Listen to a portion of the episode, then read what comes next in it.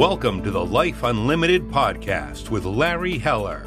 You deserve complete financial advice so you can confidently live your life your way for life.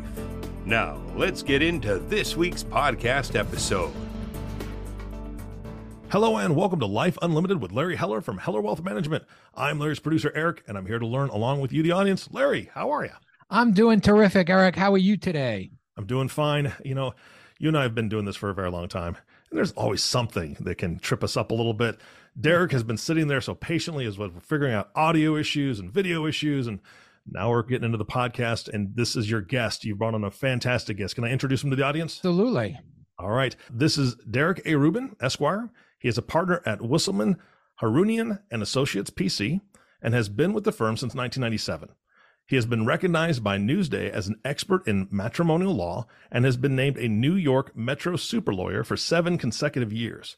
In addition to matrimonial law, he has extensive experience in residential and commercial real estate, estate planning, civil litigation, and criminal and business law. That is a huge list of accomplishments. What are you going to focus on today? Well, today we're going to focus on the family law and specifically qualified domestic relation orders, better known as QDROs. QDROs. Okay, I'm ready to learn. Derek, thank you for joining us today. Thank you so much for having me here. So, we're going to talk about a little bit of a technical topic today when it comes to divorce. Um, like I just mentioned, we're going to talk about QDROs.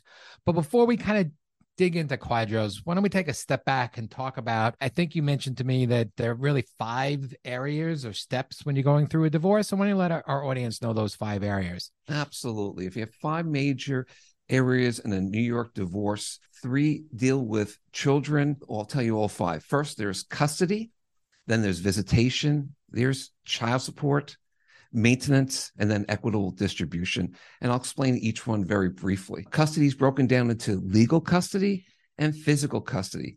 Legal custody is decision making, deciding what sport a child's going to play, what religion they're going to raise, where they're going to go to college. Those are all legal custody decisions, and the parents fight quite a bit on that issue.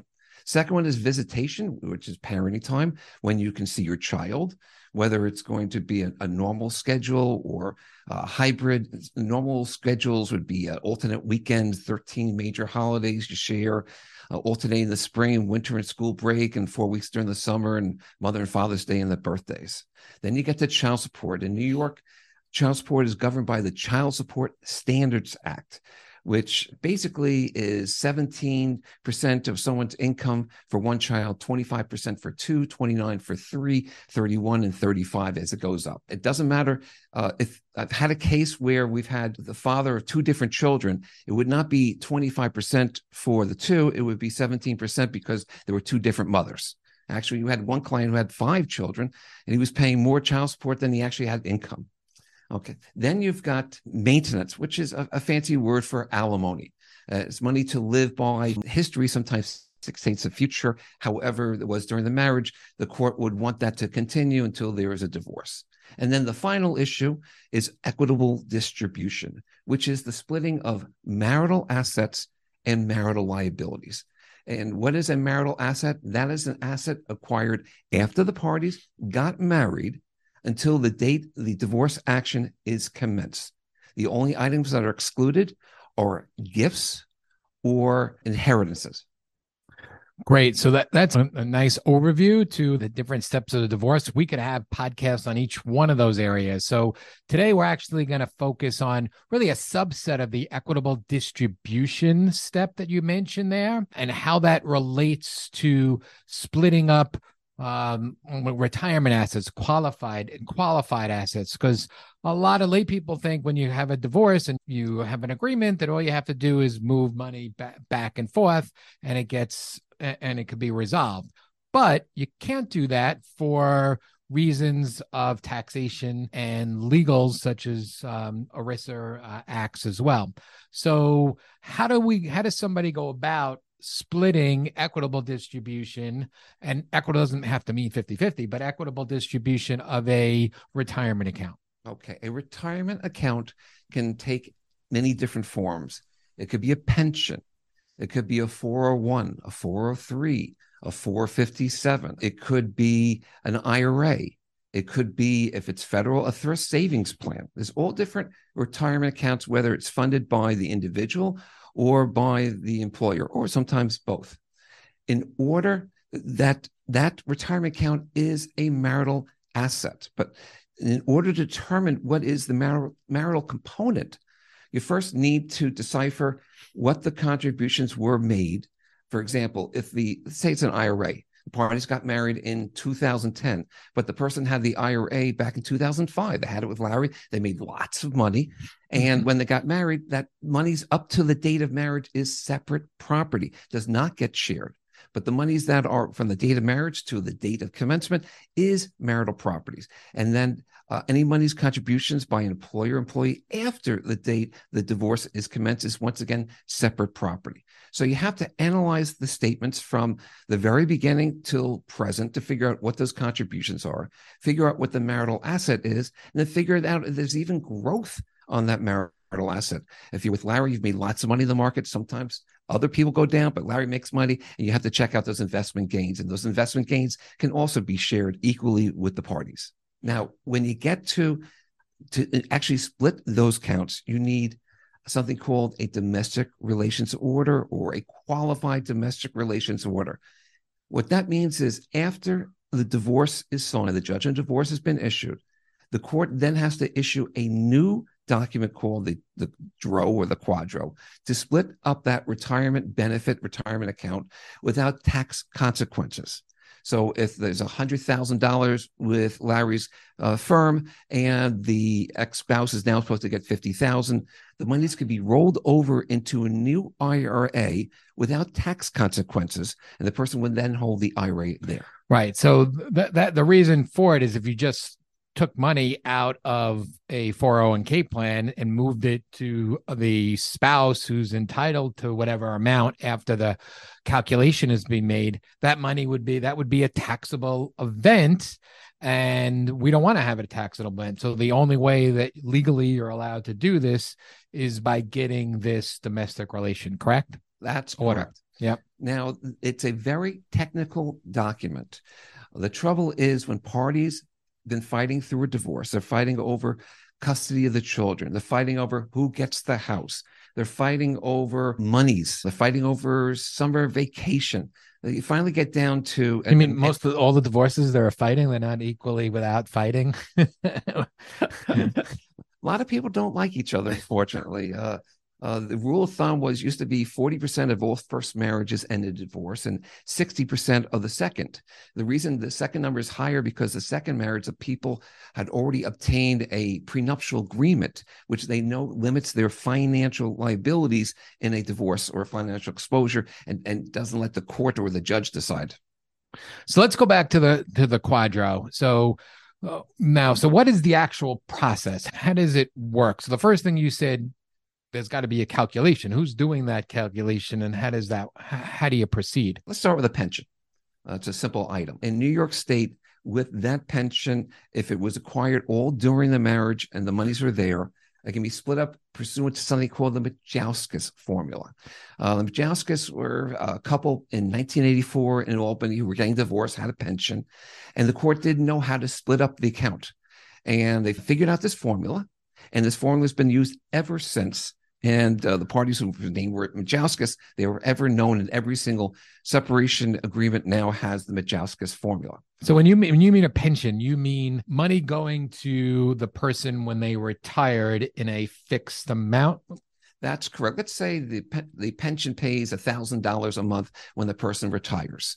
If the pension was all acquired during the marriage, the spouse would get 50% of that payment. So she would get 500 and the husband would get 500. Gotcha. Though if there there are certain options, and this is where it becomes complicated. You could choose for your retirement account something called second to die, which means that once the person with the pension dies, the pension payments could continue until the alternate payee, the ex-wife or ex-spouse, receives payments until her death.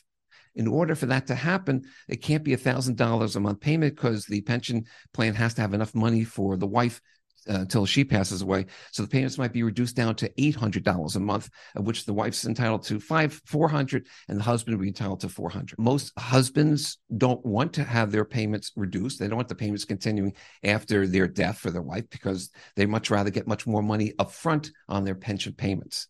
Uh, and vice versa.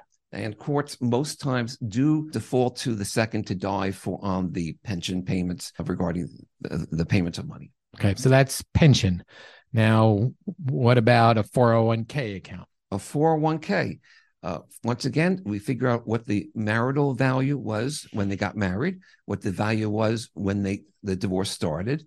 If there's any contributions, those will all be separate. Then you need to find out because each, in order to split, let me go backwards here. The domestic relations order is based upon the language in the separation agreement. A separation agreement or stipulation settlement or property settlement agreement are all the same thing.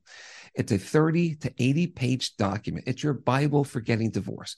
It covers those major issues custody, visitation, child support, maintenance, and equitable distribution. But it also covers retirement accounts.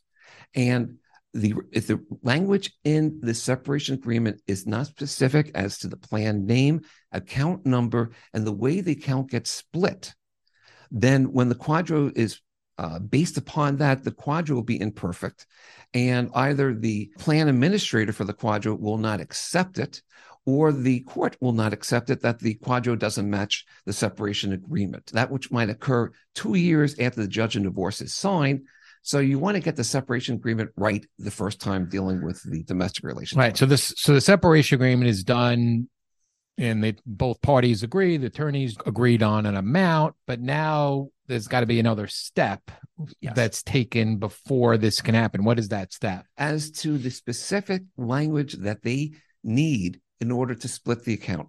Some plans allow for gains and losses. Other plans allow for a split at the uh, the date of the segregation of the account.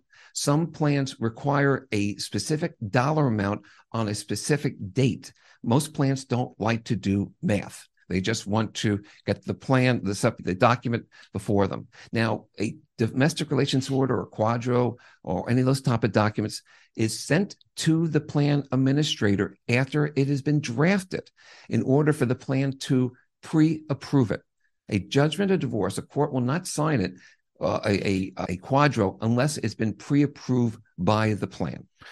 So let's just let's take a step back just to see if I can make this little, a little bit um, simplify. So the agreement is done. You have the separation agreement done, and within that separation agreement, you've agreed on how to split the retirement accounts. So now you're hiring a outside company a pension consulting company who is then going to contact the plan administrator. That plan administrator is actually the plan administration for the the the husband or the wife's retirement account. So they're going to contact them to make sure that the way that's being written up in this document is proper correct? That's correct. Uh, so it's so important in the separation agreement to get the language correct the first time as to how this account will be split. Unfortunately, many attorneys or the parties, by the time they've gotten to this last section, after fighting so much on everything, they just want the divorce signed. Normally, parties run out of money by this time, or they owe their attorneys lots of money, and they say, just get it signed. Let me finish. I'm done with this. And, fortunately, sometimes the plan doesn't have that specific language in there how to correctly split the account. And then there's one more step. That order now has to go to the court.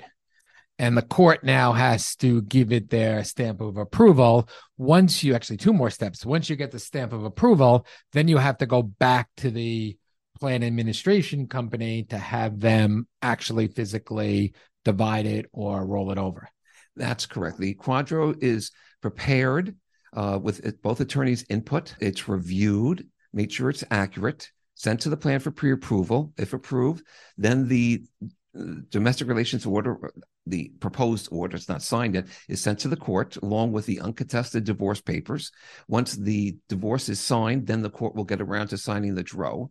But sometimes uh, Uh, problems that arise, as I said before, the language might not be correct, or even worse, the person where their money was placed uh, was no no longer holds it. For example, the money might have been with Prudential, and the Prudential then switched it over to Fidelity. So now you have a QDRO telling Prudential to turn over $200,000 to the client. Prudential says, I don't have the money. Therefore, you now have to go back, start again with the domestic relations order, find out what the new plans language is, how to split it, send the order for pre-approval, get it back, send it to court, and hopefully the court will sign it. Right. And the, one of the issues that we see is that someone getting divorced doesn't understand why their attorneys can't just do this for them, that it has to go through a third party consultant. And like you mentioned, this is already at the end, the agreement is done. It could be years down the road after you finally get to a settlement. Um, but this could also be a big asset. So now the one of the two parties in, in, that are getting divorced or both need to follow up with the attorneys who need to follow up with the pension consultants to make sure that this gets done. And sometimes we we we've seen that it just drags on longer than it should. And also the problem is with the courts. The courts are so far behind. They're overworked and understaffed. And it could sometimes take six to nine months to a year after the judgment is divorce is signed for the court then to sign the domestic relations order. Right. So for anyone out there that's going through a divorce or may go through a divorce, it's it, it's important to really know that this last step takes a little bit longer and to be diligent and working with your attorneys to make sure that this gets followed up so it could be done on a timely basis. Absolutely. Any last um, uh, items you'd like to tell the audience today, Derek? Just stay on top of your attorney. Unfortunately, some uh, parties, when they get divorced, they just run out of money. They don't do the QDRO, and then they wait to do it. And then uh, you then take, some people come to me three, four, seven, ten years later to see see the QDRO. At that time, the person who, let's say, this the wife's going against the husband, husband's now retired. He's already in payout status if you sent the QDRO in now, you will not get the retroactive payments for the 10 years of monies that you've missed. So you must be diligent, get that QDRO signed and sent to the plan administrator and get your funds. So this has been very enlightening. Thank you for uh, for being our guest today, well, and thank you so much for having me. Uh, and why don't you tell the audience where they could reach you if they uh, if they if they'd like to speak to you further? Our firm is located at three four six Westbury Avenue in Carle Place. And if you need to call, the phone number is 516 773 8300. Great. Thank you, Derek, so much for being our guest today. Thank you so much. It was wonderful. This has been fantastic. Derek, thank you so much. And here's my observation I've never been through a divorce, I've had friends that have gone through it. Um, Larry and I've talked about it many times on this podcast. And it has got to be just an incredibly emotional time. And to hear you talk about it, to hear the things that you do, and the, the basically the kind of the calm in the storm you provide for your clients is fantastic. So thank you. I'll just echo what Larry said. Thank you so much for being on the show. Larry, another fantastic podcast. You're bringing great information to the audience. If folks want to reach out to you specifically to talk about anything, not just divorce or not just, you know, their financial plans, how do they get a hold of you? Sure. The easiest way to go right on the, our website, hellerwealthmanagement.com. And there's a button there. They can click on a button to schedule a 20 minute consultation with myself or one of the other financial planners, or feel free to call the office at 631 248 3600.